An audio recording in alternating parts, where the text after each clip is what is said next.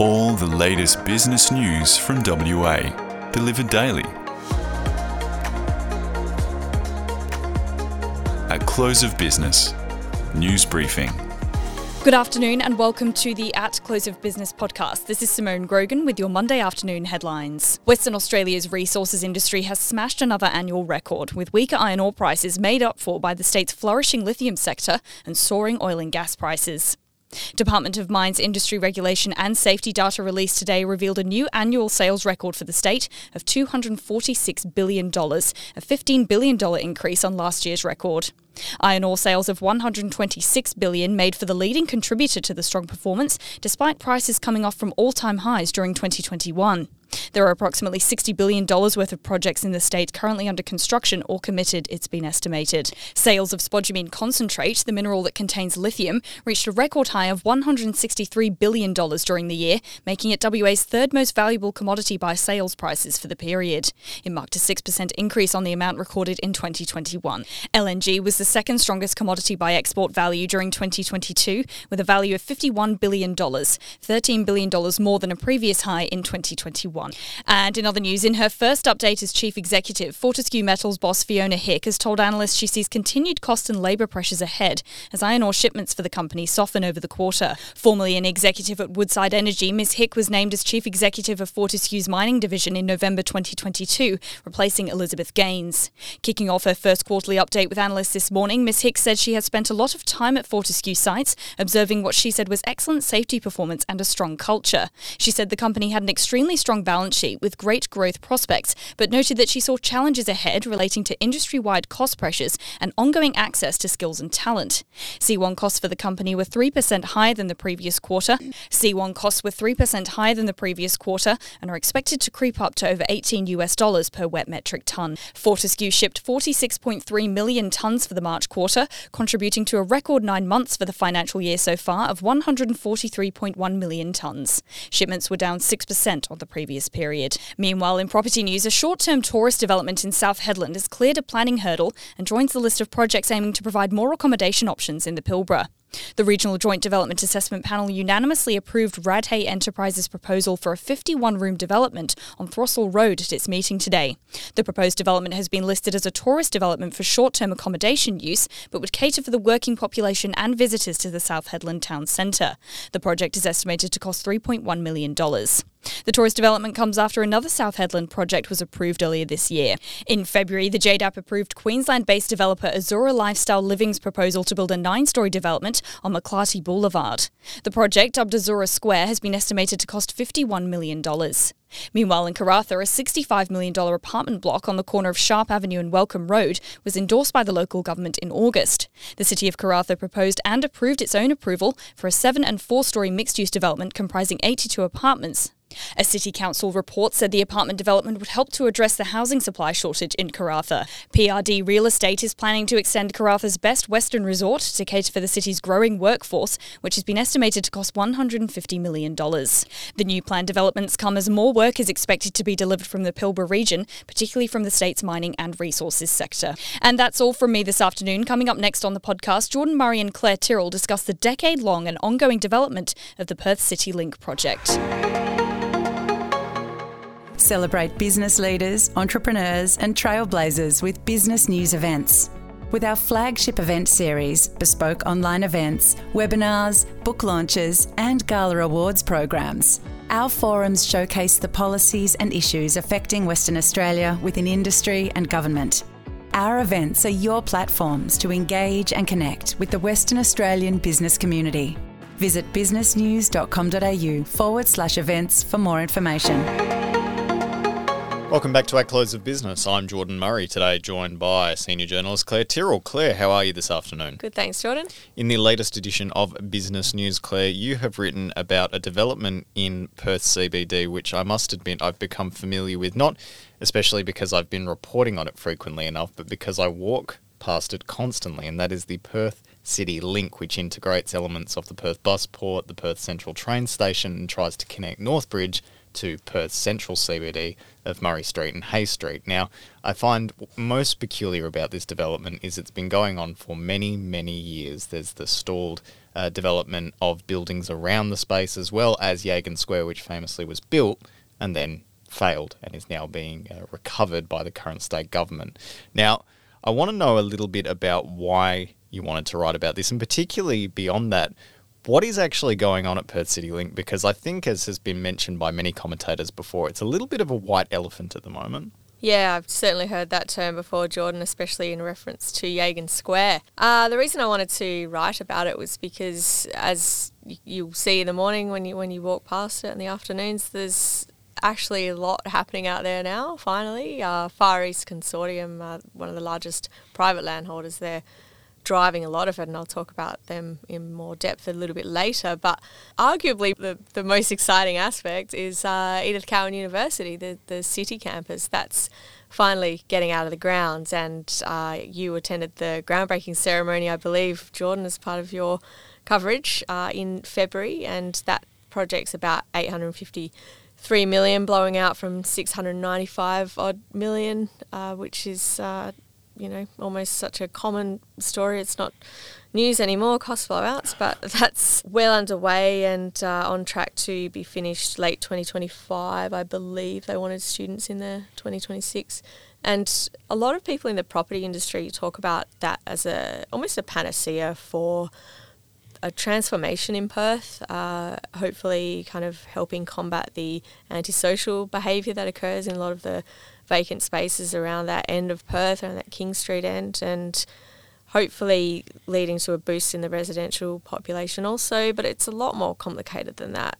So, you know, I spoke to ECU themselves. They're not, you know, not that this is particularly necessarily their job, but they're not building a, uh, a student housing kind of component as part of their project. So they'll be relying on private operators to do that. And I digress. The reason I wanted to talk about it is because there really is a lot happening and you know so it was all underpinned by the train station and, and busport the sinking of that which kind of occurred between i think believe in the colin barnett government i think and i think i believe it was between 2012 and 2016 a lot of that a lot of that work occurred and i remember you know as a, as a teenager coming into the city the busport was in a in a different spot and yeah, the works on Roe Street as well have been pretty um, controversial, uh, important but controversial, slow and spoke to the city of Perth about that. And I just wanted to kind of tie it all together as the Marks described it in their in their podcast on Friday. It is a bit disappointing to walk through the uh, city link at the moment, as you mentioned. Their antisocial behaviour is rife.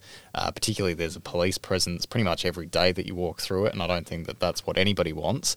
And I think for anyone who is looking to develop uh, apartments or commercial properties around that area, they would like to see uh, less of that. They would like to see the buildings going up sooner rather than later. And as you said before, you've spoken to Far East Consortium for this article. Uh, as one of the biggest uh, private developers in that precinct, what are they saying and what's going on with their developments? Yeah, I spoke to Laura Ainsworth, who heads up their development division in WA. They're a huge company based in or headquartered in Hong Kong with a huge presence here in, in WA. People will recognise the Ritz Carlton and the, the Towers developments in Elizabeth Quay, which they developed. And I spoke to Laura about, couldn't actually fit this in the article itself, but the similarities between, or the differences between working in Elizabeth Quay as opposed to Yagan Square. She did draw some similarities uh, between them, but said that they they are pretty different areas. Uh, so I guess that the the commonality is that they're both drawing that northwest link that everybody talks about uh, in the CBD at the moment. It's kind of east-west structured. It's already changing with the advent of Elizabeth Quay, and we've just seen that Brookfield are finally uh, building one of their big developments there after they finished one the Esplanade where Chevron's going. And yeah, I just can't help but draw similarities between the precincts, but I think Perth City Link's a lot more com- complex, to be honest. So Far East are the single largest private landholder in, in Perth City Link. They own five lots and at the moment, Far East is building Perth Hub, which is an apartment development, and they've got the Dorsett Hotel, which is going to be built shortly behind that, which is a luxury hotel. And they've got a few other lots in there. In March, they received uh, a DA for a 21 story tower on lot 9, which it anticipates to start within coming years. It's also lodged an application to develop a 23 story mixed use residential tower on lot four, which it's hoping to get approval on later this year. I'm not sure whether those designs have been completely finalised. Uh, a lot of people talk about Lot 4 as a complicated lot, and when you look at it, it's, it's an L shape, which is I mean, it might be easier than a triangle, but it looks quite difficult to develop. I don't know if it's just the shape, though. It's also it, it requires a lot of complicated engineering because it sits on top of the the bus port itself. So, yeah, engineers would, would probably delight in this in this development. There's a lot stuff that goes on behind the scenes in order for people to build on top of a bus port. Uh, so, Laura also spoke to me about Far East Consortium's 15 story office tower, dubbed King Street campus on lot 10 and said that that was also in the uh, in the future works. It's it's it's not always easy to decide on start times for these developments for these uh, developers because it requires you know the market conditions to be kind of to line up and to get pre-commitment and in, in the case of uh, of residential developments pre-sales and we've seen in one of their towers that they, you know, the, the one that they're building right now, the apartment tower in, in Perth City Link, that they, they delayed that. I think it was meant to start in 2019 ish, but the introduction of a foreign buyers surcharge kind of put the spanner in the works and they, you know, they were quoted in a story with the property council saying that this is deterring investment in, in multi residential projects in Perth. Strong words there. Let's talk about Yagan Square now. Uh, obviously, as we got at before, white elephant seems to be one of the terms that's thrown around frequently when we talk about Yagan Square. It's a bit disappointing because obviously it was envisaged as this hospitality precinct, which hasn't really made good in the end. I think there's only two uh, bars that are now operating out of that precinct. Um, I understand that the gentlemen behind the Beaufort in Leederville and the old synagogue in Fremantle are redeveloping the site. Uh, you spoke to them as well, I believe. What did they have to say?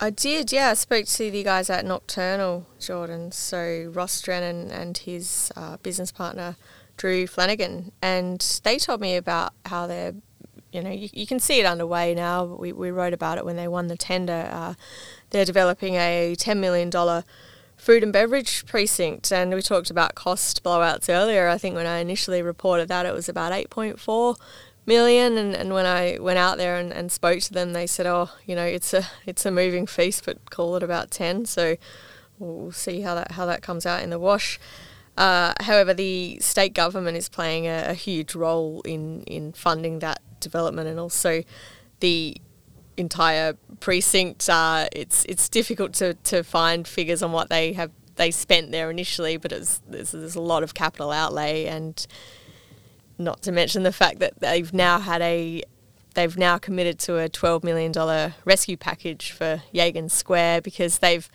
you know they've they've kind of rolled over and said okay this hasn't really worked. I, I believe Market Hall had you know close to a dozen retailers hospitality operators walk out within the first year of, of the project and a lot of the reasons that people say that occurred was that it wasn't particularly inviting. It was more structured as a, as a thoroughfare.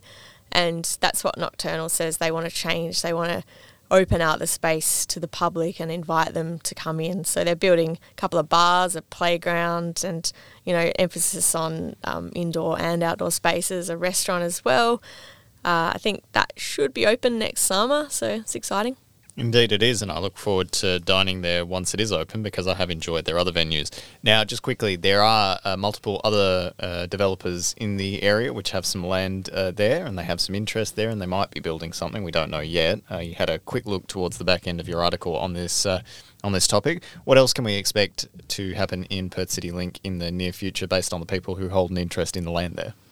Well, there's a big question mark over the King Square precinct, or part of it anyway, which belongs within the Perth City Link. I couldn't help but notice uh, a couple of lots went on the market recently, lots four and five in King Square, and they're actually owned by Seven Entertainment, which is uh, in turn owned by Mr. Kerry Stokes. And there's approval in place there for, you know, 40 6,000 square metres of office and, uh, you know, a twin tower apartment development. So these aren't insignificant. And when you open the magazine, you can see a, a render done up by Development WA, uh, which kind of, uh, you know, portrays what the area would look like if all these DAs got up. And, and theirs is, is the biggest one. It's, it's massive. uh, and those development applications are in place or they're valid until you know for another year or two. Uh, so arguably, someone could buy it and and build that on there. Uh, you know, Far East also uh, major players. They've got another couple of developments which I talked about in the past that they've got to finish off. Uh, Development WA have lots 11, 12, and 18, and I think they're still kind of working out what to do with those. They'll work out, you know, the time when the market's right to kind of divide them up and sell them off. Yeah, I think uh, Yagan Square will will transform it, and Edith Cowan University in particular. It's it's really a project that a lot of people have been talking about for a number of years. To read more on this one, head online now to businessnews.com.au or pick up the latest edition of Business News, of which Ian Weisenberg of Bridgewest Perth Farmer and Brett Alderson of Nova Sinner grace the cover. In the meantime, Claire, thanks so much for your time. Thank you. The latest business news delivered daily. Subscribe and rate the show wherever you listen to your podcasts. For all the latest business news, visit businessnews.com.au.